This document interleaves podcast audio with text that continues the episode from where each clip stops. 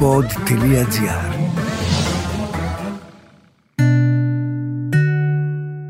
Το ξέρω. Δεν θέλεις να κοιτάς πίσω. Όμως πες. Πες ό,τι θυμάσαι. Ένα podcast με αφηγήσεις ανθρώπων που αγαπάμε. Για τις χαρές αλλά και τα εμπόδια που βρήκαν μπροστά τους. Για τις επιτυχίες αλλά και τα στραβοπατήματα. Για τους φίλους και τις παρέες. Πες. Πες ό,τι θυμάσαι. Σε αυτό το επεισόδιο θυμάται ο Νίκος Ξιδάκης. Δημοσιογραφική επιμέλεια Κυριακή Μπεϊόγλου. Νέο πες ότι θυμάσαι και σήμερα καλεσμένος στο τραπέζι των συζητήσεων και στο στούντιο ο αγαπημένος μας Νίκος Ξιδάκης. Νίκο, κύριε Ξιδάκη μάλλον, καλώς ήρθατε. Καλώς σας βρίσκω Κυριακή. Μου επιτρέπεις να σου μιλώ μετά από τόσα χρόνια στον ενικό; Τι να πω, τι να πρωτοπώ σκέφτομαι πως μαζί με τις μουσικές και τα τραγούδια σου, χρόνια και χρόνια, από την εκδίκηση της γυφτιάς και τα δίθεν, ως τον αποχαιρετισμό του Γεωργίου Βυζινού, τις καινούριες σου δουλειές, τις πολύ σημαντικές, συνδέθηκες μαζί μας με τις χαρές μας, με τις λύπες μας και όπως λέει και ο Καβάφης, αισθηματοποιήθηκες μέσα μας. Και με αυτό το συνέστημα θα ήθελα να γίνει αυτή η συνέντευξη. Ξέρω ότι έχεις μιλήσει πάρα πολλές φορές, θεωρείς εσύ, εμείς όχι, για το πώς άρχισε όλο αυτό το ταξίδι, το μαγικό ταξίδι ενός παιδιού από το Κάιρο στον Πειραιά και πώς μπήκε στη ζωή σου από τα πολύ πολύ μικρά χρόνια, αν θυμάμαι καλά, από το πιάνο του πατρικού στο Κάιρο η μουσική. Πες μου λοιπόν, πες μου ότι θυμάσαι από εκείνη την πρώτη πρώτη επαφή. Πρώτη επαφή με τη μουσική καταρχήν στο Κάιρο δεν έρχεσαι μόνο από κάποιο μέσον, ούτε από τα ραδιόφωνα, ούτε γιατί, γιατί μια πόλη που η μουσική είναι διάχυτη στο περιβάλλον. Είναι από τους δρόμους, από τα καφενεία, τους μουεζίνιδες που βγαίνουν στους μιναρέδες κάθε τρεις και δέκα, από τους κινηματογράφους, τους θερινούς. Οπότε είναι μια παιδεία, την έλεγα έτσι, λίγο πιο φυσική. Πριν ξεκινήσεις, πριν να έχεις κάποια έφεση ή άλλη κλίση στη μουσική. Και επειδή όλα αυτά τα χρόνια είναι και τρυφερά, καταγράφονται τα πάντα και πολύ περισσότερο πιστεύω τα ηχητικά, το ηχητικό κομμάτι, το ακουστικό κομμάτι. Αυτό βέβαια μπορεί να το διαπιστώσεις ίσως και αργότερα δεν θα έλεγα ότι είναι το αντίθετο του Προύστ που είναι οι μυρωδιές ή τέλος πάντων οι αναμνήσεις οι αθέλητες που έρχονται αργότερα. Αλλά παίζει πολύ σημαντικό ρόλο. Και έτσι μπορώ να πω ότι και εγώ ανακάλυψα αν μπορώ να το πω ένα κομμάτι τουλάχιστον ένα μέρος του εαυτού μου ή του ψυχισμού μου ή μέσα από αυτή την συνάντηση ας το πω έτσι με τη μουσική. Την πρώτη και την πρωταρχική.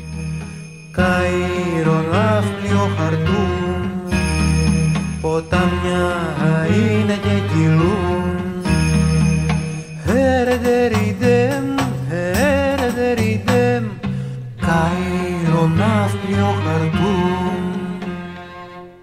Αργότερα βέβαια επειδή πιο πολύ είχα μια κλίση στη ζωγραφική και ήθελα να γίνω ζωγράφος. Αλήθεια, αυτό δεν το ήξερα. Ναι, βέβαια. Και έκανα και κάποιες σπουδές αγιογραφίας στη σχολή του Δοξιάδη που είχε τότε συντήρηση έργων τέχνης και από εκεί άρχισε πιο έντονα να εμφανίζεται το μέρος της μουσικής που ήταν και σχετικά μεγάλος για να αρχίσω μουσική. Νίκο μου θυμάσαι εκείνο το ταξίδι του επαναπατρισμού ας το πούμε γιατί ποτέ δεν σταματάει κανείς να είναι Έλληνας όπου και αν βρίσκεται αλλά στη μαμά πατρίδα πλέον δεν θα μπορούσα να μην το θυμάμαι πρώτα απ' όλα γιατί ήταν ένας δύσκολος επαναπατρισμός. Δηλαδή, να το πω έτσι με μια λέξη, τραυματικός. Βέβαια δεν ήταν η μικρασιατική καταστροφή γιατί είχε να κάνει με μια με Πολιτική ένα διωγμό. βέβαια κατάσταση. Είχε να κάνει με ένα διωγμό. Αλλά τώρα όταν είσαι παιδί η σημασία έχει πώς το βιώνεις αυτό. Δεν είναι μόνο ένα ιστορικό γεγονός, είναι και ένα τραυματικό για ένα παιδί που έχει αγαπήσει έναν κόσμο, ένα περιβάλλον και ξαφνικά από αυτό το περιβάλλον ξεριζώνεται. Ανάλογα και με την ιδιοσυγκρασία βέβαια του καθενό. Για μένα ήταν ένα πολύ σημαντικό κομμάτι που έχει και μια επίδραση πολλά χρόνια για να μην πω και μέχρι ακόμα Στη υπάρχει. Μουσική σου, Απλώς εντάξει, μαθαίνεις που λέμε λίγο πολύ να ζεις με αυτό. Οπότε ήταν ένα βίωμα έτσι όπως το περιγράφω ξεριζωμού και θυμάμαι, ακόμα θυμάμαι δηλαδή κυρίως μέσα σε ένα χειμώνα που φύγαμε από το Κάιρο για να πάμε στην Αλεξάνδρεια και να πάρουμε ένα πλοίο που συνηθιζόταν τότε για να έρθουμε στην Ελλάδα. Βέβαια, χειμώνας στην Αίγυπτο δεν ήταν βαρύς, αλλά πάντα είχε ένα κρύο διαπεραστικό και θυμάμαι ακόμα ότι είχαμε φροντίσει να πάρουμε ρούχα λίγο πιο βαριά για να αντέχουμε μέσα στο τρένο. Φτάνουμε στην Αλεξάνδρεια και από την Αλεξάνδρεια παίρνουμε το περίφημο πλοίο Αγαμέμνων. Υπήρχαν δύο πλοία τότε, Αγαμέμνων και Αχιλέας, στα οποία μάλιστα κυβερνήτης καπετάνιος ήταν ο Αντωνίου ο ποιητής. Άντε. Βέβαια, ήταν καπετάνιος ο Τι στοιχείο κι αυτό. Ο Αντωνίου που γράψει τις Ινδίες και αναφέρεται ακόμα και σε φέρει σε ένα πολύ ωραίο κείμενο, σε ένα πολύ ωραίο δοκίμιο που έχει γράψει για αυτόν που τον συμπαθούσε. Λοιπόν, ε, με αυτά τα πλοία ταξιδέψαμε οι περισσότεροι Έλληνες ερχόμενοι στον Πειραιά. Ένα επεισοδιακό επίσης ταξίδι, διότι έξω από τα κριτικά νερά εκεί τα περίφημα της Φαλκονέρας αυτά τα πλοία ήταν και λίγο ξοφλημένα λίγο για να το πούμε έτσι όπου κινδύνεψαμε να πνιγούμε σχεδόν Ναυάγια και λοιπά ναι. σε αυτά τα νερά. Πέμψανε και σήμα ας πούμε κινδύνου και τα λοιπά. Εν πάση περιπτώσει σημασία έχει ότι κάποια στιγμή φτάνουμε στον Πειραιά που είναι επίσης μια ας το πούμε με την πιο απλή λέξη μια συγκινητική στιγμή που αντικρίζουμε εκεί πρώτη φορά το λιμάνι του Πειραιά. Αλλά που και εκεί υπάρχει ένα τραυματικό γεγονός γιατί ήμασταν πάρα πολλές οικογένειες που φεύγαμε. Συνταξιδεύαμε πλέον μαζί, γνώριμες οικογένειες μεταξύ μας. Και ήταν και η στιγμή που κάποιοι μένανε στο λιμάνι για κάποιες ώρες για να πάρουν άλλα πλοία. Που άλλοι πηγαίνανε στον Καναδά, άλλοι πηγαίνανε στην Αυστραλία. Μετανάστευση. Ε, ήταν ας πούμε ένας αποχωρισμός έτσι μπορεί να το πει κανείς λίγο πικρός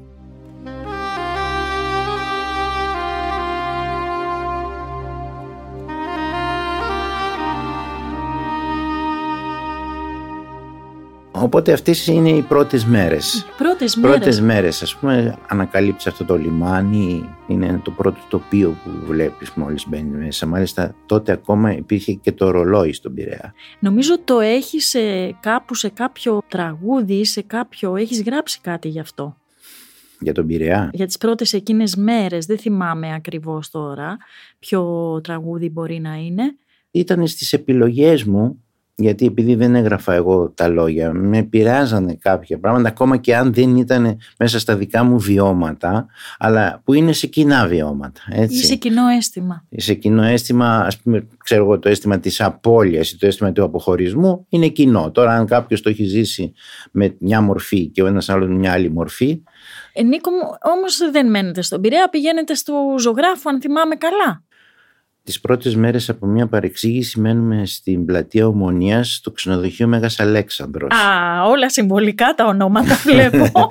ναι, που επίσης είναι έτσι μια δυνατή εμπειρία γιατί τότε από το Κάιρο φεύγαμε και ελαφρώς παράνομα ως τουρίστες για να επιστρέψουμε πίσω. Δεν μας δίνανε άδεια και βίζα εύκολα.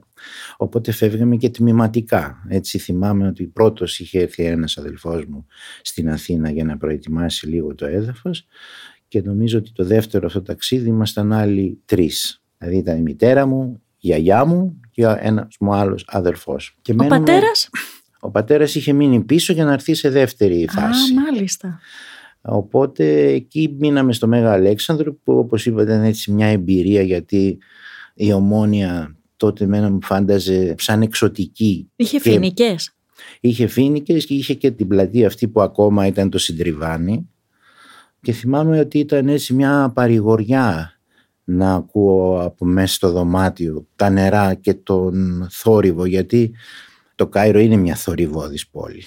Έχει μια λαϊκή ζωή πάρα πολύ έντονη στους δρόμους από το πρωί μέχρι τη νύχτα αργά. Για να μην πω ότι ξεκινάει η ζωή αργά τη νύχτα εκεί.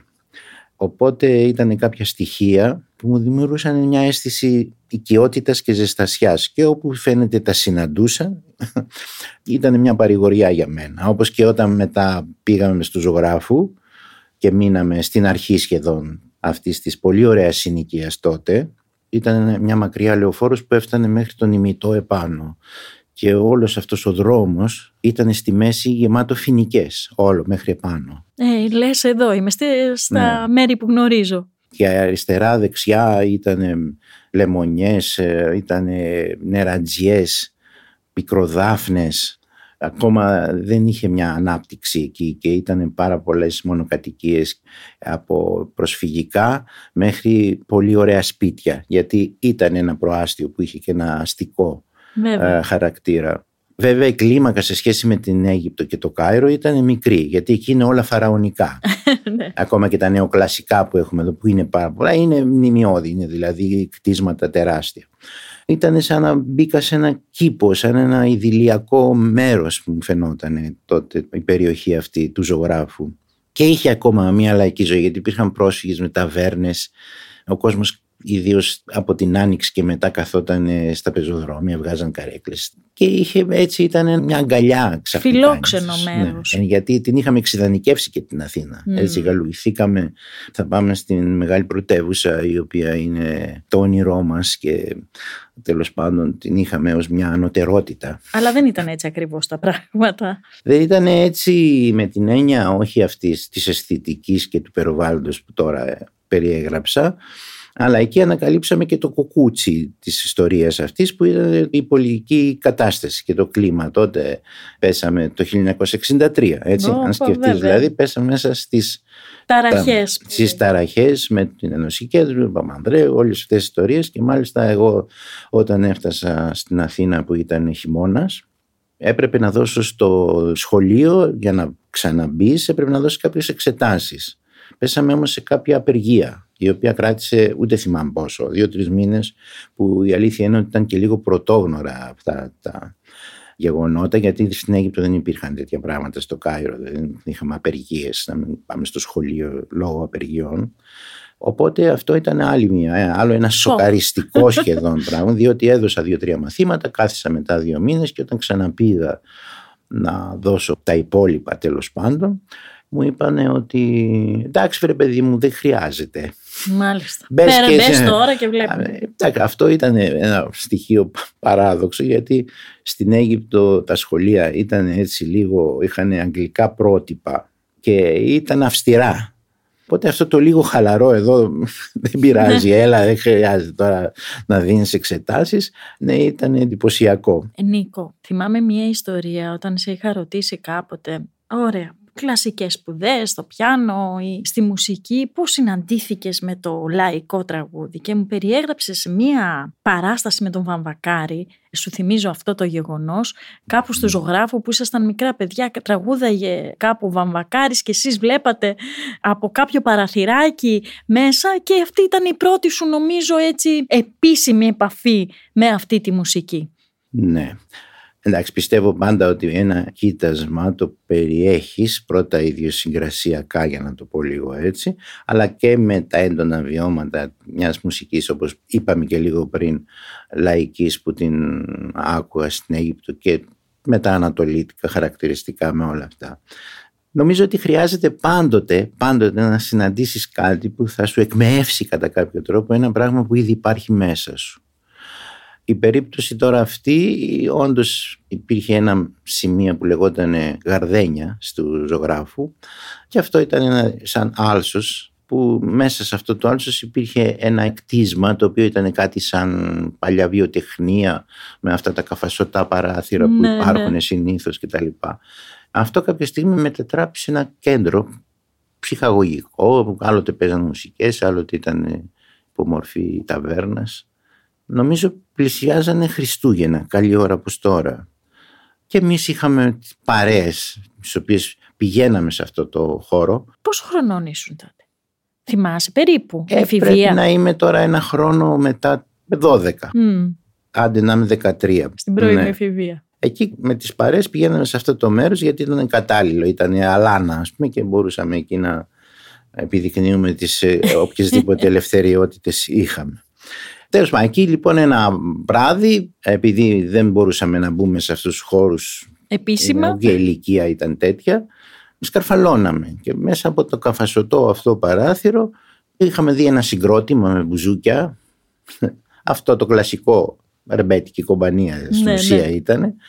Αλλά αυτό που εμένα με μάγεψε, χωρίς να ακούω κιόλας πολλά πράγματα, ήταν η φιγούρα. Ήταν μια πατρική φιγούρα, πολύ ισχυρή έτσι σαν παρουσία, αλλά που είχε και μια ευγένεια. Είχε μια αρχοντιά που λέμε τώρα έτσι. Μου έκανε μεγάλη εντύπωση αυτός, ξέρω εγώ. Ήταν ε, σαν να σου ξυπνάει ένας παππούς μέσα σου.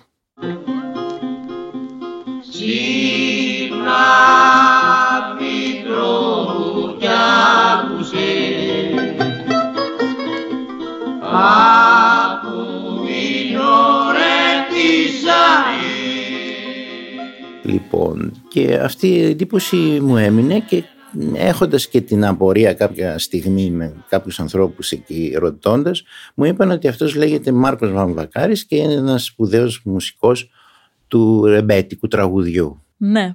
Εμείς τώρα στην Αίγυπτο ακούγαμε μεν πολύ ελληνική μουσική και τραγουδούσαμε πολύ ελληνική μουσική, αλλά δεν περιείχαμε τα ρεμπέτικα. Πολλά υπήρχαν λόγω του Αιγυπτιακού ταπεραμέντου, ας πούμε, του Αιγυπτιώτη, που ήταν και λίγο έτσι πιο κοσμοπολίτικο και λίγο πιο φωτεινό. Ήταν από- πιο ελαφρά ελληνικά τραγούδια, ας πούμε. Πιο πολλά που λέει και ο ελαφρά ελληνικά. Παντσέλινος. Ο Γιάννης Βογιατζής, η Τζένι Βάνου στα Ναι. χρόνια εκείνα που τραγουδούσαν τα ελαφρά τραγούδια, η Ιωβάνα, όλο αυτό το.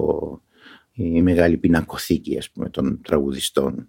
Νίκο, μου, πότε είπες εγώ θα γίνω μουσικός. Πότε το είπες αυτό; Ναι, από μικρός που λέμε τώρα, καταλάβαινα λίγο μια έφεση, αλλά αυτή μπορεί να την έχει ο καθένας λίγο πολύ, άλλος τραγουδάει, άλλος μπορεί να έχει μια έφεση σε ένα όργανο. Κυρίως εγώ αισθανόμουν ότι η σύστασή μου ότι ήταν μουσική, για να το πω με αυτή τη λέξη. Λίγο πολύ, ας πούμε, μεγαλώνοντας και έπρεπε να κάνω κάποια στιγμή μια επιλογή, άρχισα να κάνω πιάνο. Ας πούμε. Αυτό ήταν το πρώτο, παράλληλα με την ζωγραφική και την αγιογραφία και όλα αυτά και τη συντήρηση έργων τέχνης. Και εκεί σιγά σιγά άρχισα να ανακαλύπτω μια τάση να κάνω αυτοσχεδιασμούς. Και καθώς ήμουν και ένας άνθρωπος που έμπαινε δύσκολα σε κανόνες, τέριαζε αυτοσχεδιασμός και πολλές φορές μάλιστα το είχα πληρώσει αυτό στο οδείο όταν έκανα πιάνο γιατί στις εξετάσεις πάντα παίζαμε κάποια κομμάτια μας σε μια επιτροπή η οποία τα χρόνια εκείνα ήταν και λίγο σαν ιερά εξέταση. Μάλιστα. Φοβόσουν να Φοβόσουν, παίξεις ναι. δηλαδή. Ε, και εκεί εγώ δεν πολύ διάβαζα, είναι η αλήθεια. Δεν ήμουν πολύ έτσι, επιμελής. Διάβαζα μεν, μου άρεσε πάρα πολύ και έκλεβα. Δηλαδή την ώρα που έπαιζα ένα κλασικό κομμάτι, είτε από τρακ είτε διότι δεν είχα μελετήσει πάρα πολύ καλά, είχα κάποια κενά. Στα κενά έβαζα δικά μου πράγματα. Αλλά τότε ήταν και οι δάσκαλοι μας έτσι που για να περασπιστούν τη μαθητεία σε αυτούς τους ίδιους μπροστά στην επιτροπή μας εκθιάζανε. Οπότε έλεγε, θυμάμαι το δάσκαλό μου, τότε, τι ωραία, καταπληκτικά την ώρα που έπαιζε αυτός, ώστε να, και να ενθαρρύνει αλλά και να δείξει ότι ο μαθητής του είναι πολύ καλός.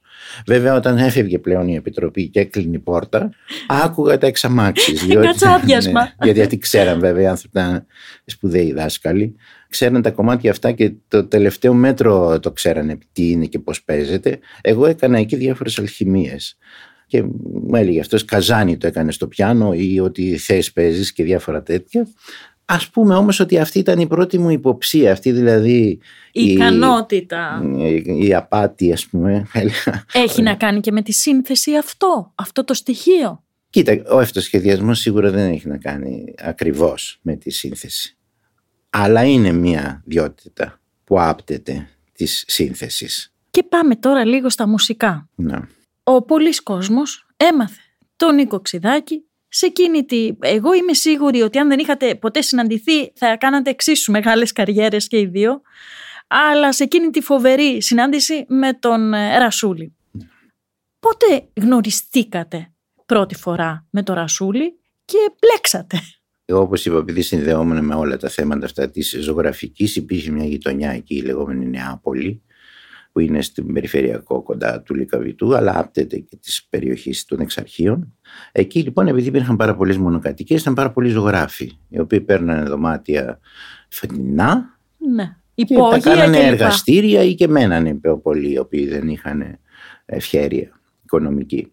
Εκεί βρέθηκα και εγώ να έχω πάρει ένα ισόγειο τέλος πάντων νεοκλασικού σπιτιού όπου έκανα την επανάστασή μου, όπου έφυγα από την οικογένειά μου, πήρα το πιάνο μου και κατέβηκα εκεί. Εκεί ήταν και διάφοροι άνθρωποι, ήταν και μουσικοί, πολλοί ήταν άνθρωποι όλοι των γραμμάτων, των τεχνών. Ήταν Φοβερή γειτονιά, δηλαδή εντάξει. Ήταν σαν ε, ναι, είναι γειτονιά που είχε και μια παράδοση. Βέβαια. Λίγο πιο εκεί ήταν το σπίτι του Χαλεπά, ας πούμε, και άλλων ζωγράφων. Αλλά σε κάθε περίπτωση εκεί άρχισε ας πούμε, να με ενδιαφέρει πιο πολύ το κομμάτι της μουσικής και να σκαλίζω. Είχα γνωρίσει τον τραγουδιστή τον Ηλία Λιούγκο, ο οποίος και αυτός έμενε εκεί πέρα και εκείνη την περίοδο ο Σαββόπουλος έπαιζε τους Σαχαρνή στην πλάκα και ε, είχε φτιάξει μια μικρή χοροδία στους οποίους περιλαμβανόταν ο Ηλίας Λούγκος, ο Μανώλης Ρασούλης, η αδερφή Κατσιμίχα από ό,τι θυμάμαι, η Μελίνα Τανάγρη, ήταν ένα, είχε, τέλος πάντων, Φυτόριο. μέλη του θειάσου είχαν Ναι. γίνει. Και εκεί ο Λούγκος μου έλεγε δεν έρχεσαι να μ' ακούσεις.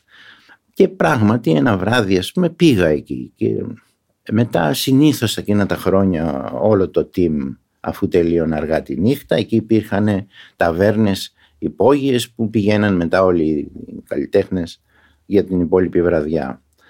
Ε, πήγα κι εγώ σε μια ταβέρνα αυτή. Ένα βράδυ. Η γνωστή Σαΐτα τότε. Η Σαΐτα. Ναι. Μμ. Εκεί γνώρισα και τον Ρασούλη. Ο Ρασούλης που ήταν ε, έτσι λίγο detective και ανιχνευτής ε, προσπαθούσε να με ρωτήσει γιατί μάλλον τον είχε πληροφορήσει ο Λιούγκος ότι παίζω πιάνο ή δεν ξέρω τι άλλο. Είχα γράψει και κάποια τραγούδια είναι η αλήθεια. Είχα Α, γράψει ναι. δύο-τρία τραγούδια εκ των οποίων ο Λιούγκος πήγαινε, είχαν αρχίσει να αναβιώνουν πάλι οι παλιές μπουάτ Και τα και έλεγε. υπήρχε μια παλιά μπουάτ, ήταν στα εξάρχεια Α, αυτή. στα Εξάρχεια. Τραγουδούσε ο Λάκης Παπάς και τα λοιπά.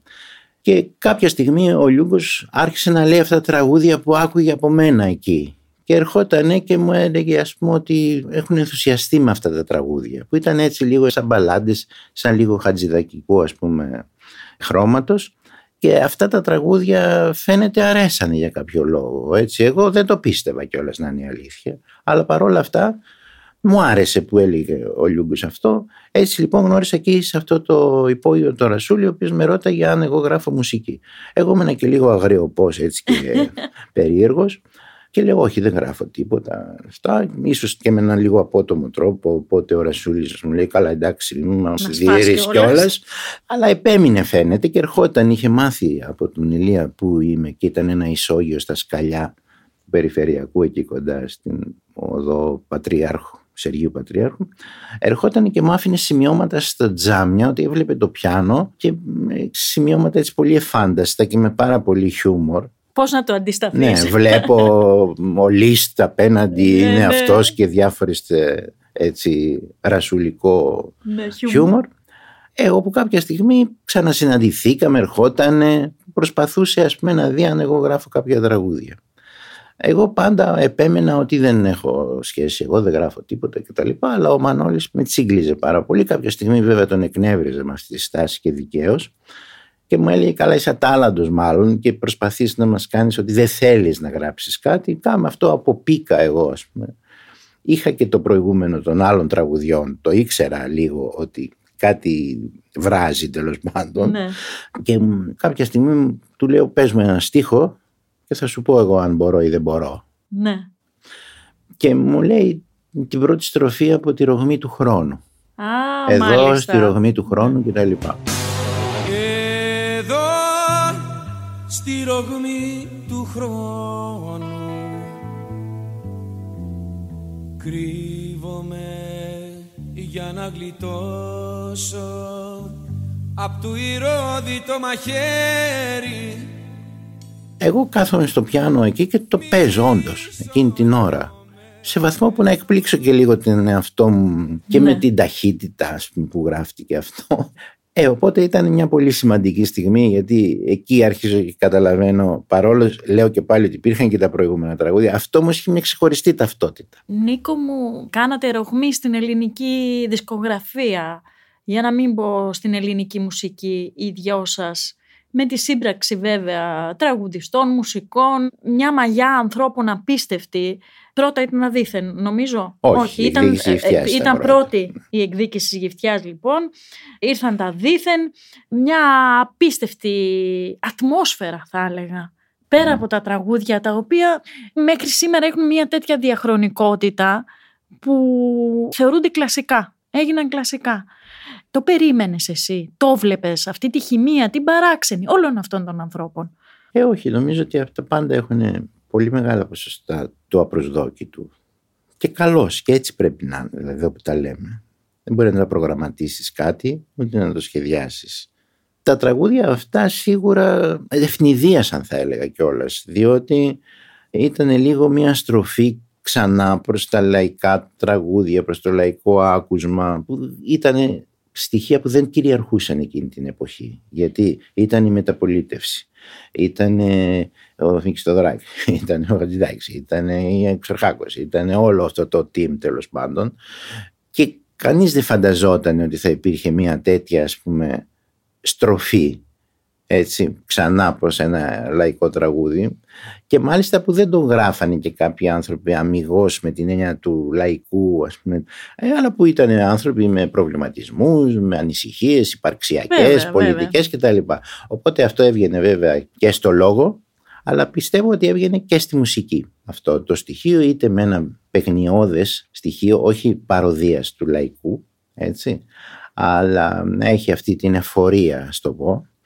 Και είναι μια, πιο, μια σχέση αγάπης κιόλας με αυτή τη μουσική. Γιατί θα μπορούσε πολύ εύκολα να βγει λίγο, για να το πω έτσι, λίγο καρναβαλικό ή λίγο καραγκιόζικο όλο αυτό. Όχι, ναι. μας βγήκε ότι ήσασταν παθιασμένοι, το αγαπάγατε όλο αυτό. Και ναι. σας πήρε λίγο και η μια δουλειά μετά την άλλη, δηλαδή ένα κύμα Μα προς εμάς. Και αυτά τα τραγούδια, τα πρώτα τραγούδια, δηλαδή και ο δεύτερος δίσκος που ήταν, ήταν από τραγούδια που στην ουσία είχαμε περισσέψει το λέω, το επαναλαμβάνω συχνά βέβαια, αλλά αυτά τα τραγούδια γράφτηκαν μέσα σε ένα τριήμερο. Δηλαδή κάθε μέρα γράφαμε τρία-τέσσερα τραγούδια. Αν κοιτάξεις λίγο προς αυτές τις δουλειές και όχι με το κριτήριο το δικό μας, των ακροατών ας πούμε, που αγαπάμε για διάφορους λόγους κάποια τραγούδια. Ποια τραγούδια, δύο, τρία, θα ξεχώριζες εσύ και για τη μουσική τους ευφυΐα να το πω έτσι, τη μουσική τους στιγμή, έμπνευση και το στίχο βέβαια. Ναι, αν και κάθε ένα τραγούδι έχει ένα ξεχωριστό ενδιαφέρον κατά τη γνώμη μου. Εντάξει, το πρώτο τραγούδι από αυτά, νομίζω και μόνο για την πρωτιά του, έτσι που είναι η Τρελή και Αδέσποτη, που γράφτηκε και χωρίς στίχους. Τρελή και Αδέσποτη παρόλη την αγάπη Έτσι σε θέλω και έτσι είσαι αληθινά σαν όνειρο στο άδειο μου κρεβάτι. Έλα εδώ κάτω στη φλημένη μου καρδιά. Ε, ναι. Ε, γράφτηκε ας πούμε ξέρω έτσι και λίγο από μια διάθεση Θες να μας πεις λίγο πώς γράφτηκε αυτό το τραγούδι; Ε, Ναι αυτό το τραγούδι γράφτηκε γιατί τότε συγκατοικούσαμε και με τον Ρασούλη. Δηλαδή ο Μανώλης ήταν λίγο έτσι περιπλανόμενος και ερχόταν και έμενε και στο σπίτι. Ζώντας περισσότερο και μαζί μου, ας πούμε, είχε κάποιες ενστάσεις για τις δικές μου, ας πούμε, τέλος πάντων, προτιμήσεις ή κλήσεις και ε, ως εκείνος ήταν πιο πολιτικοποιημένος. Εγώ Θυμάμαι που, σου, που με τα βιβλία που σου έκανε κριτική, τι διαβάζεις και λοιπά. Όλες οι παρέες κάνουν τότε κριτική, γιατί όλοι ανήκαν σε κάποια κόμματα, σε κάποιες άλλες τροτσκιστέ, άλλες σταλινικοί, άλλοι ξέρω εγώ. Τέλος πάντων, τα πάντα υπήρχαν τότε. Εγώ όπως αστειευόμενος πάντοτε λέω ότι ήμουν σαφινικιά ανάμεσά τους. Ναι. Τέλος πάντων, πάντα ο Μανώλης είχε ένα τρόπο να με πικάρει για αυτό το πράγμα και μου έλεγε, ας πούμε, ότι εσύ τώρα είσαι για να πίνεις νες καφέ που δεν έπινα για νες καφέ, αλλά ήταν μέσα στα ρασουλικά αυτό και να διαβάζεις προύστη και κάτι τέτοια. Ε, και είχαμε τις διενέξεις μας έτσι μεταξύ μας. Κάποια στιγμή, επειδή ο Μανώλης ήταν και ένας άνθρωπος με, που είχε έντονα πράγματα, κάποια στιγμή είχε φύγει λίγο αλόφρον ένα βράδυ και λέει φεύγω και τα λοιπά και α, έχει αργήσει να επιστρέψει. Και αυτό μέχρι τις πρωινές ώρες μου δημιούργησε και μια ανησυχία γιατί τον είχα δει έτσι λίγο τρελαμένο ε, και λέω εντάξει, λέω θα του κάνω το χατήρι και θα του γράψω ένα τσιφτετέλι όταν θα έρθει να του φτιάξω λίγο το κέφι τόσο απλά και τόσο άμεσα. Και όντως κάθεσα στο πιάνο και έγραψα την τρελή και αδέσποτη. Τώρα ούτε ξέρω και πώς την έγραψα. Εννοώ με την έννοια του μέτρου και να. Δεν είχε στίχο μπροστά σου. Τίποτα δεν είχε. Μόνο την εισαγωγή δεν είχα γράψει. Ναι.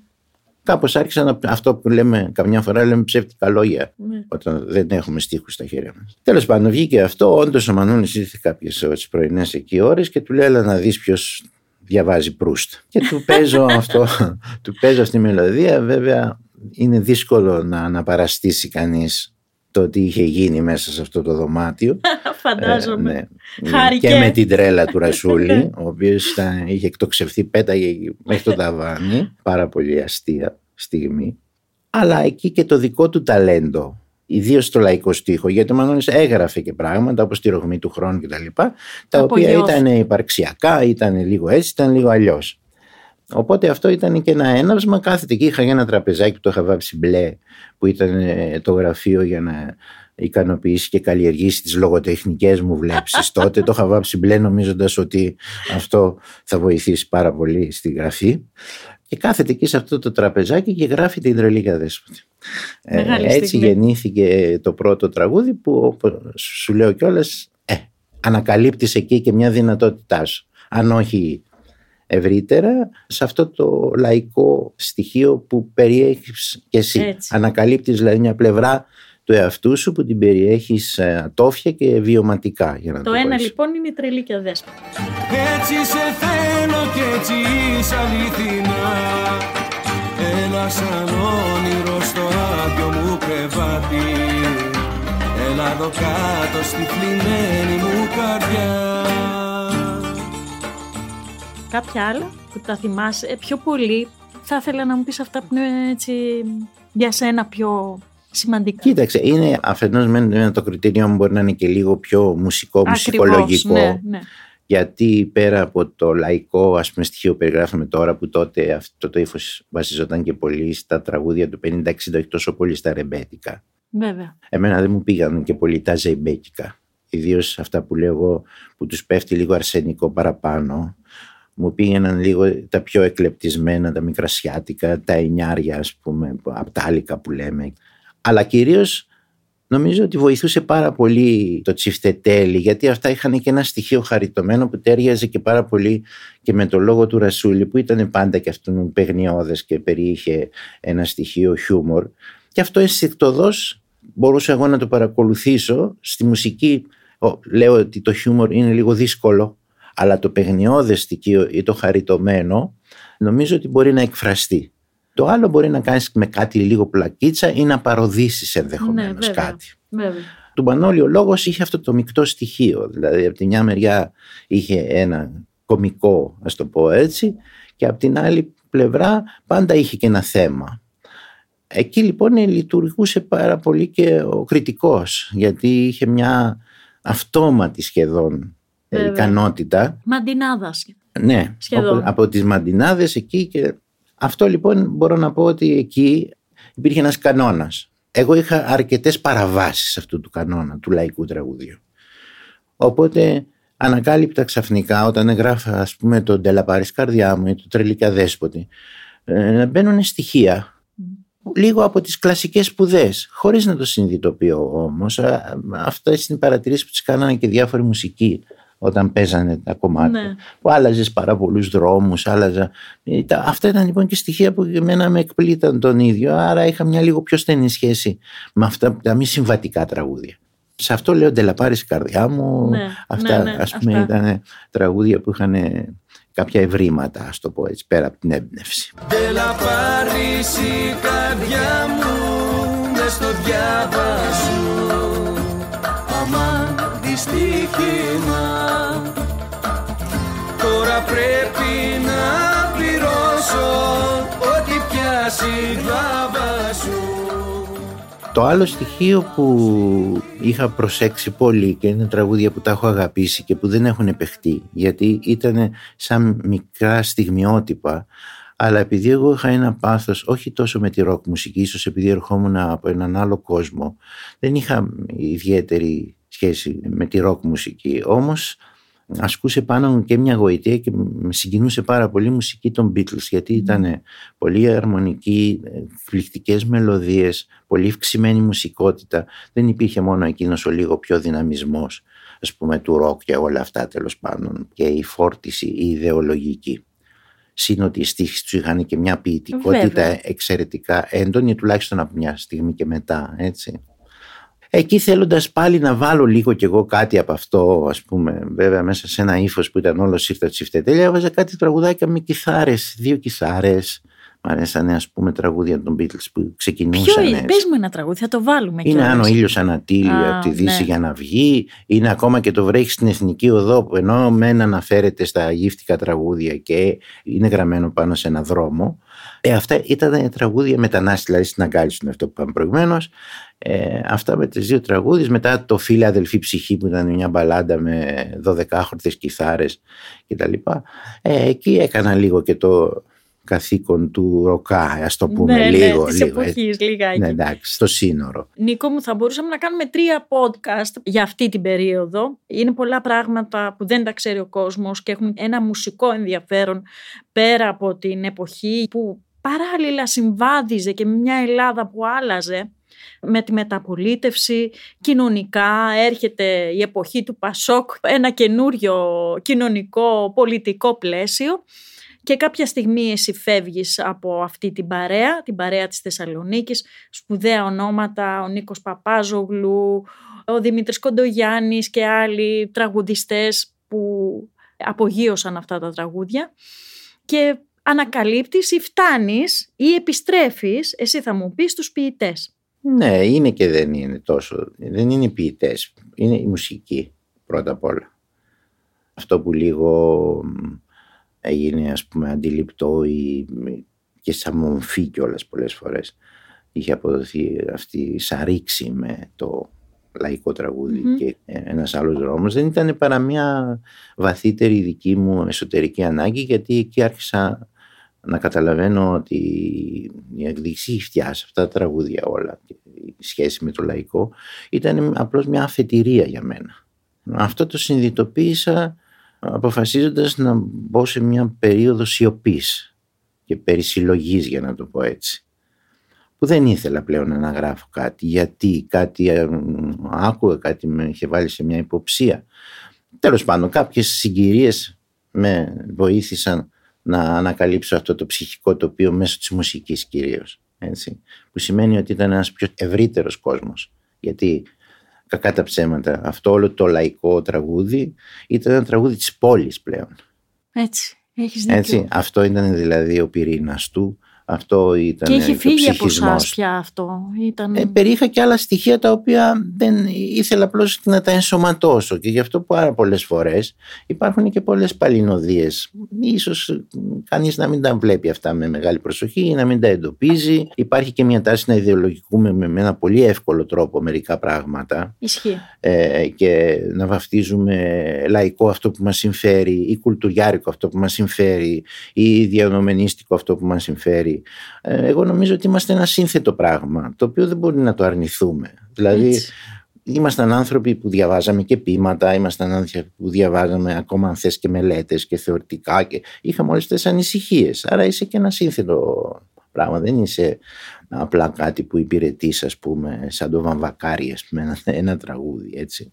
Που δεν έχεις και αυτές τις βεβαιότητες, αν θες. Είσαι, αρχίζεις και γίνεσαι και ένας ερευνητής και ψάχνεις και τον εαυτό σου, που είναι και μια αρχή της δημιουργίας, έτσι. Αυτές οι μεταμορφώσεις έχουν ένα κόστος, λοιπόν. Και η εύκολη, ας πούμε, απάντηση σε αυτά είναι ότι ε, αλλαξοπιστείς, Ναι. ε, ότι Φαντάζομαι έχεις ότι θα αυτό. άκουσες διάφορα. Ναι, και όχι διάφορα απλώς, δύσκολα πράγματα. Γιατί εγώ έβγαινα στη σκηνή με άλλα τραγούδια και μου λέγανε πας στο σπίτι σου να τα παίζει αυτά. Σοβαρά. Βέβαια. Μάλιστα. Ε, Τέλος Οπότε πάντων. αποφασίζεις να κάνεις... Και αποφασίζω να δω αυτό μ, πάλι σχεδόν από μια, μια τάση και ένα αυθορμητισμό να ανακαλύψω αυτά τα πράγματα. Ένα πρώτο ίσως τραγούδι αυτού του κύκλου ας πούμε είναι το Σουμιτζού για να το πούμε Ναι. ένα παράδειγμα. Ε, που πάλι είναι ένα λαϊκό τραγούδι, δεν μπορεί να το αμφισβητήσεις αυτό κανένας. Στο Σουμιτζού κάποια βραδιά έχασα όλα τα κλειδιά και γύρευα λιμάνι Τα δυο Ιαπώνεζοι θηρορία αμφιβολία δεν χωρεί με πήρανε για χαρμάνι Οι αντιδράσεις λοιπόν ήταν έντονες απέναντι σε αυτή την αλλαγή, σε αυτή τη μεταμόρφωση. Ερχόντουσαν πολλοί συναυλίες μου που συμπεριλαμβάνανε και άλλα καινούρια τραγούδια, που πιθανότατα είχαν ένα διαφορετικό λόγο, ένα διαφορετικό ύφος, και μου λέγανε πας στο σπίτι σου να τα παίζεις αυτά. Οπότε κατά κάποιο τρόπο έδινα και μια μάχη συγχρόνως να υπερασπιστώ αυτά τα τραγούδια. Και επειδή τραγουδούσα, είχα τη δυνατότητα να βγαίνω και να τα λέω, γιατί δεν πίστευα ποτέ ότι κάποιοι άλλοι τραγουδιστές ενδεχομένως θα υποστηρίζανε ένα τέτοιο ρεπερτόριο. Τώρα, η ποίηση είναι κάτι, όπως είπα και αυτό, ήταν ένα μέρος το οποίο το περιείχα, είναι πολύ απλό. Και πάλι συμπτωματικά θα έλεγα μπήκα μέσα. Βρήκα ένα τραγούδι που ήταν, βρήκα ένα πείμα μάλλον που ήταν πολύ κοντά στην έννοια του τραγουδιού. Ποιο ήταν εκεί; Του Λαπαθιώτη, ήταν το ερωτικό. Άσυρος τόσο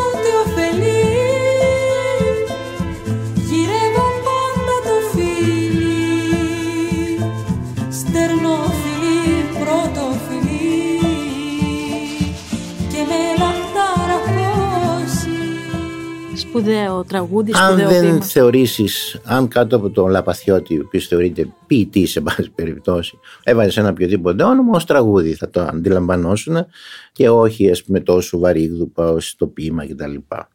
Και νομίζω ότι και από τότε οι επιλογές μου στην ποίηση είναι αυτά που έχουν μια προφορικότητα. Δηλαδή δεν είναι εκείνα που χρειάζονται την ανάγνωση το να πάρεις ένα βιβλίο και να διαβάσεις τα βήματα. Έτσι, λειτουργούν πολύ πιο γρήγορα και ως τραγούδια, οπότε έχω μείνει νομίζω πολύ συνεπής μέχρι τώρα, ακόμα και όταν κάνω το Σολομό, ακόμα και όταν κάνω ας πούμε οποιοδήποτε άλλο ποιητή σαπφό ή οτιδήποτε. Μπιζίνο και Το Βυζίνο νομίζω ότι είμαι, εξακολουθώ να είμαι πάρα πολύ κοντά στο τραγούδι.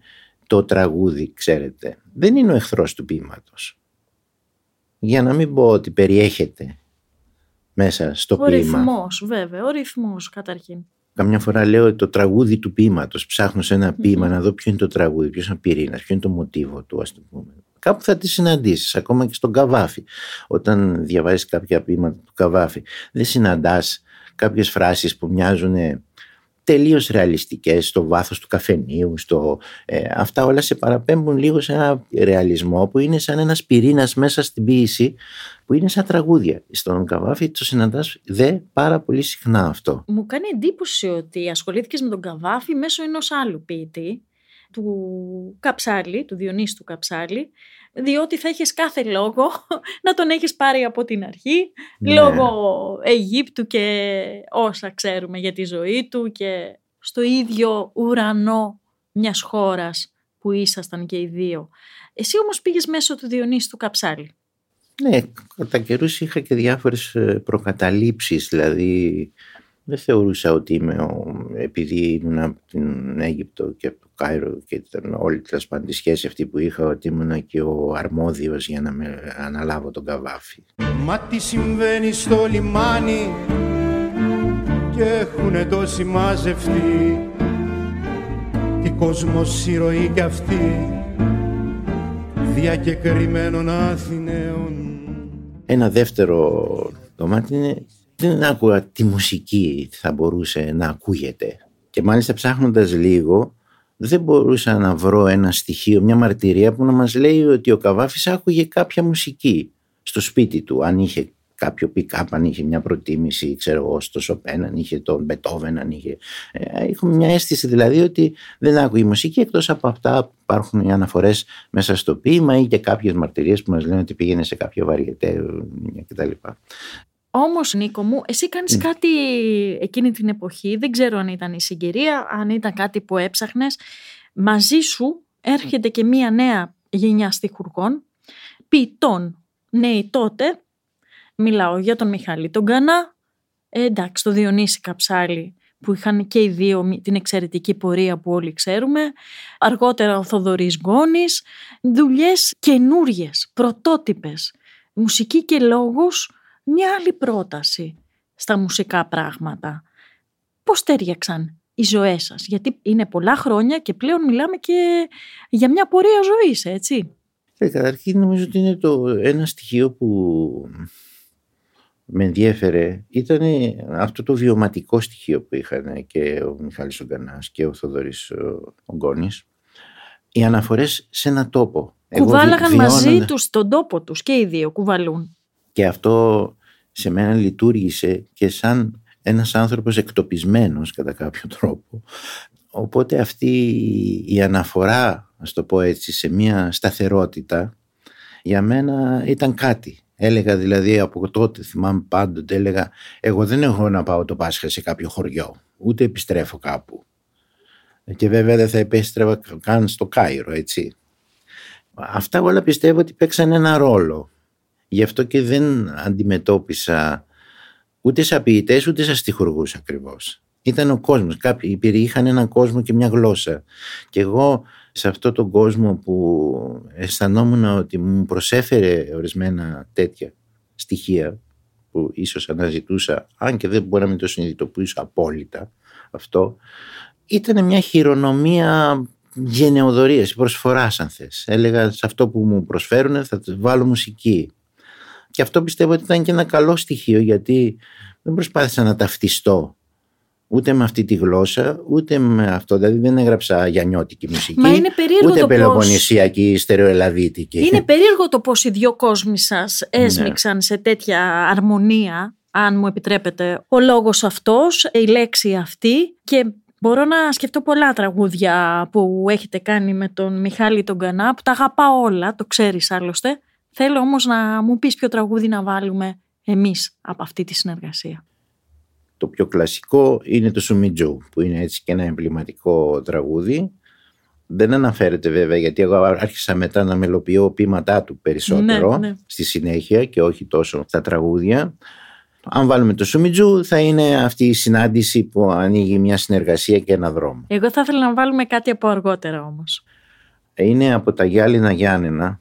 Είναι ο αέρας της αγάπης. Ο αέρας της αγάπης είναι ένα τραγούδι που ήταν ποίημα και επειδή εγώ επέμενα και έλεγα πω, πω αυτό πόσο θα ήθελα να μπορούσα να το μελοποιήσω αλλά είχε μια πιο ελεύθερη γραφή ο Μιχάλης του έδωσε μια φόρμα που ήταν ε, πιο κοντά στο τραγούδι Και πώς πάει, θα μας Αέρας πεις της αγάπης. λιγάκι, τραγουδιστικά; Λέει δεν τραγουδούσα μίλαγα Δεν έκλεγα μιλούσα Ώσπου με χτύπησε δρυμής Αέρας της αγάπης Κι ολοκληρώ με τίναξε Σαν δέντρο ανθισμένο Ρίξε τα μαλλιά στις πλάτες Να μυρίσουνε οι στράτες.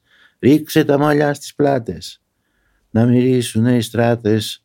Ε, ε, τεριδέμ, τεριδέμ, λέει μετά στη συνέχεια. Είναι από τα δικά μου πολύ αγαπημένα Ναι. τραγούδια. Και εμένα είναι ένα πολύ αγαπητό τραγούδι και ανήκει σε αυτό τον κύκλο από τα Γιάννενα Γιάννενα που πάλι με τον Μιχάλη Γκανά ε, ήταν σαν μια παράλληλη ζωή. Δηλαδή από τα πρώτα του σχεδόν βιβλία έγραφα τραγούδια, έβρισκα δηλαδή ποίηματά του, μέχρι και το τελευταίο του. Έτσι, ναι. Εκεί πια ας πούμε ολοκληρώθηκε αυτή η δουλειά. Μάλιστα αργούσε μες στο χρόνο να βγει. Και λέγαμε μα δεν την κάνουμε αυτή τη δουλειά, δεν την ηχογραφούμε. Και φαίνεται ότι δεν γινόταν αν δεν ολοκληρωνόταν και με από τα πιο τελευταία του ποίηματα. ναι. Την άψινθο και όλα αυτά. Οπότε είναι μια πορεία ζωής, δεν είναι ακριβώς η συνεργασία ούτε με ένα στιχουργό ούτε ακριβώς μια vie. Είναι με έναν κόσμο και με το Θοδωρή νομίζω ότι είναι το Πάμε ίδιο. στο Θοδωρή λοιπόν, Ναι. πάμε στο Θοδωρή Γκόνη, μας δώσατε σπουδαία τραγούδια. Εκεί βλέπουμε έναν ε, πολύ όριμο μουσικά Νίκο Ξιδάκη, όχι ότι πριν δεν ήταν, αλλά πλέον βλέπουμε και μία αλλαγή οι ακροατές. Βλέπουμε ότι υποστηρίζεις συνειδητοποιημένα πια έναν ήχο εντελώς δικό σου, είσαι αναγνωρίσιμος και από πριν, αλλά πλέον παγιωμένα στο αυτή του ακροατή και κάνετε σπουδαίες δουλειές, σπουδαία τραγούδια. Ποια ξεχωρίζεις από αυτή την πορεία σας. Υπάρχει πρώτη περίοδος που γράφουμε μέσα στο πλαίσιο αυτό που λέω εγώ έτσι πιο λαϊκού τραγουδιού. Στα εστιατόρια που τον τα συνεργεία, κοντά στη δόξα μια στιγμή. Ε, Αυτά είναι τα πρώτα μας τραγούδια. Ε, μετά στην πορεία ανακαλύπτει και ο Θοδωρής την ταυτότητά του, ας το πούμε Εξελίσσε, έτσι. εξελίσσεται. Γράφει την Άννα Καρένινα που κατά τη γνώμη μου είναι ένα σπουδαίο, Σπουδαίο. τραγούδι. Γράφει το όλοι μου λένε πως δεν μπορώ που το θεωρώ επίσης ένα εμβληματικό τραγούδι. Και για μένα και πιστεύω και πιο αντικειμενικά. Νίκο μου, ε, περνάμε αυτά τα χρόνια, έρχονται ημερολόγια όπου εκεί βάζεις ό,τι αγαπάς, ό,τι ποιητές, τυχουργούς, πράγματα που αγαπάς. Έχουμε φτάσει πια σε ποιο ημερολόγιο; Τώρα είμαστε; ετοιμάζω το τέταρτο, ολοκληρώνεται το τέταρτο. τέταρτο. Και βέβαια παράλληλα τώρα με το τέταρτο ημερολόγιο, καινούργιοι δίσκοι, νέες φωνές και παλιότερες φωνές, από τον Μάλαμα μέχρι την Βερόνικα Δαβάκη που τώρα κάνατε μόλις μια πολύ σπουδαία δουλειά, μια καινούργια πρόταση προς εμάς, συνεχίζεις μια πορεία με μια όχι έντονη αποτύπωση σε αυτό που λέμε κραυγαλαία αποτύπωση στα πολιτιστικά πράγματα της χώρας. Αυτό είναι μια επιλογή. Εγώ πιστεύω πολύ στο να κάνει κανείς καλά τη δουλειά του που λέμε. Έτσι, αυτό το πολύ ίσως απλό πράγμα. Εμπιστεύομαι πολύ αυτό το κομμάτι, γιατί τώρα αν αυτό έχει μικρότερη, μεγαλύτερη επιδραστικότητα δεν ξέρω να σου πω. Έτσι. Αλλά για μένα έχει σημασία να ακολουθήσει έναν τέτοιο δρόμο και αν θέλεις και ένα στίχημα και με το ρίσκο της αποτυχίας ενδεχομένως. Γιατί δεν ξέρεις πώς μπορεί να λειτουργούν πάντα κάποια πράγματα, κάποια τραγούδια, κάποιες μουσικές. Δεν είναι κάτι που μπορείς να το προδιαγράψεις. Μπορεί να έχουν μια τύχη μέσα στο χρόνο. Μικρότερη, μεγαλύτερη, εγώ δεν το ξέρω. Εμπιστεύομαι όμως αυτό το οποίο κάνω ως μια στάση η οποία περιέχει και ένα ρίσκο και ένα στίχημα για να περασπιστεί κανείς, όπως είπα και πριν, και μια γλώσσα, έναν κόσμο ολόκληρο. Αυτή είναι η πρόθεσή μου, δεν υπάρχει καμία άλλη. Η τέχνη ήταν για σένα μια πατρίδα, η τέχνη σου; Κατά κάποιο τρόπο είναι ένα καταφύγιο, αλλά όχι ένα καταφύγιο τόσο προσωπικό. Νομίζω ότι είναι η ανάγκη να μπεις μέσα σε έναν κόσμο και να συνομιλήσεις και να συνυπάρξεις και με άλλους. Και μπορεί ένα στοιχείο να μην ε, σου τονώνει τόσο πολύ το εγώ γιατί είναι και ένα κυρίαρχο πράγμα πιστεύω ότι υπάρχει στο σύγχρονο τραγούδι. Δηλαδή πιστεύω σε αυτό το γνωστό του ποιητή του Σεφέρη που λέει ότι είμαστε λόγια πολλών ανθρώπων νομίζω ότι έχω συνομιλήσει και με τους ποιητές και με τους στιχουργούς και με τους μουσικούς. Η μουσική, η μουσική με ομικρόν γιώτα τους θεωρώ πολύ συνοδοιπόρους σε αυτό το πράγμα. Άρα ίσως με έναν ερετικό τρόπο, με έναν παράδοξο τρόπο μπορεί να υπερασπίζομαι την έννοια της συλλογικότητας. Ναι. Λένε ότι οι δημιουργοί, οι καλλιτέχνες εμπνέονται από τα παιδικά τους χρόνια. Ξαναγυρνώ τελειώνοντας λοιπόν στα παιδικά χρόνια. Ξέρω ότι το έχεις πει άλλωστε και πιο πριν το είπες εσύ ότι εκείνη η περίοδος της Αιγύπτου έχει τροφοδοτήσει και τη μουσική σου ως ε, πάρα πολύ και έχεις δημιουργήσει το δικό σου μοναδικό μουσικό άκουσμα για εμάς. Αναρωτιέμαι όμως αν τώρα τα τελευταία χρόνια και μέσα στον εγκλισμό που περάσαμε όλη μια ψυχική κακά τα ψέματα τα λεπορία σκέφτεσαι εκείνη την περίοδο λίγο παραπάνω; Πολλές φορές είχα μπει σε μια κατάσταση που έλεγα κάνοντας τον Καβάφη Φερρυπίν αυτό το έργο που είπαμε το ρουλέψεις μαζί με τον Διονύση Καψάλη ότι τελειώνω με αυτό τον κόσμο και με αυτό ας πούμε το παρελθόν. Αν δε Όλο έρχεται και ξανάρχεται μπροστά σου. Και νομίζω ότι δεν είναι μια απλή νοσταλγία. Εγώ λέω ότι έχω γράψει πολλούς αποχαιρετισμούς. Και λέω έχω γράψει πολλούς αποχαιρετισμούς, αλλά είμαι πάντα εδώ. Γιατί αυτό ήταν το καθοριστικό βίωμα. Αλλά η, η παιδικότητα δεν ξέρω και αυτή αν είναι κάτι από το οποίο μπορούμε να απαλλαγούμε τελείως. Άρα είναι πιο πολύ μια νοσταλγία του μέλλοντος παρά μια νοσταλγία του παρελθόντος, πάλι θα πάμε προς την κατάσταση του παιδιού. Πάλι μπορεί να αξιοθούμε την αθωότητα ίσως. Με αυτή την έννοια νομίζω ότι είναι αυτή η περίεργη μεταστροφή μιας πορείας προς τα μπροστά. Με την ευχή να αξιοθούμε όλη την αθωότητα θα ήθελα να κλείσει αυτό το podcast και με δύο στίχους δικούς σου αγαπημένους από μια δουλειά που λατρεύω πολύ, αυτή που έχεις κάνει με το Βυζιεινό, που θα ήθελα να μας πεις αποχαιρετώντας μας σε αυτό το podcast. Ε, είναι ο παχαιρωτισμός που λέμε. Μάνα μην κλαις θα ξαναρθώ. Φυσά βοριάς, φυσά θρακιάς.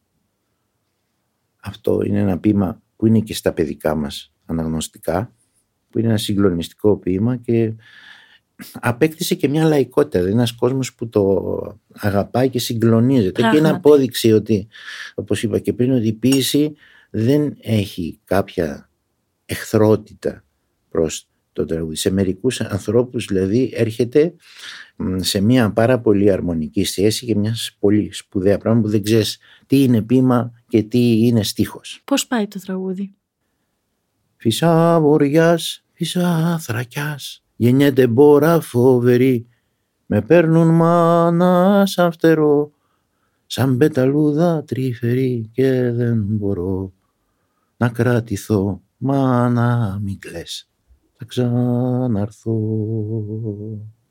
Νίκο Ξιδάκη, ευχαριστούμε πολύ. Εγώ, εγώ ευχαριστώ πάρα πολύ. Με παίρνουν μάνα σαν φτερό σαν πεταλούδα τερίφερη και δεν μπορώ να κρατηθώ. Μάνα μην κλαις θα ξαναρθώ.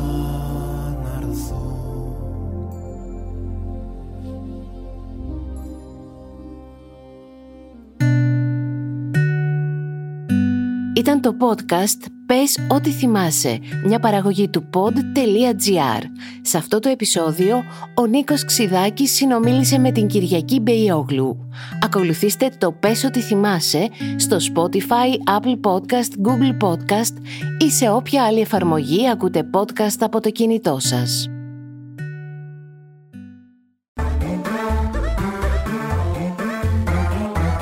pod.gr. Το καλό να ακούγεται.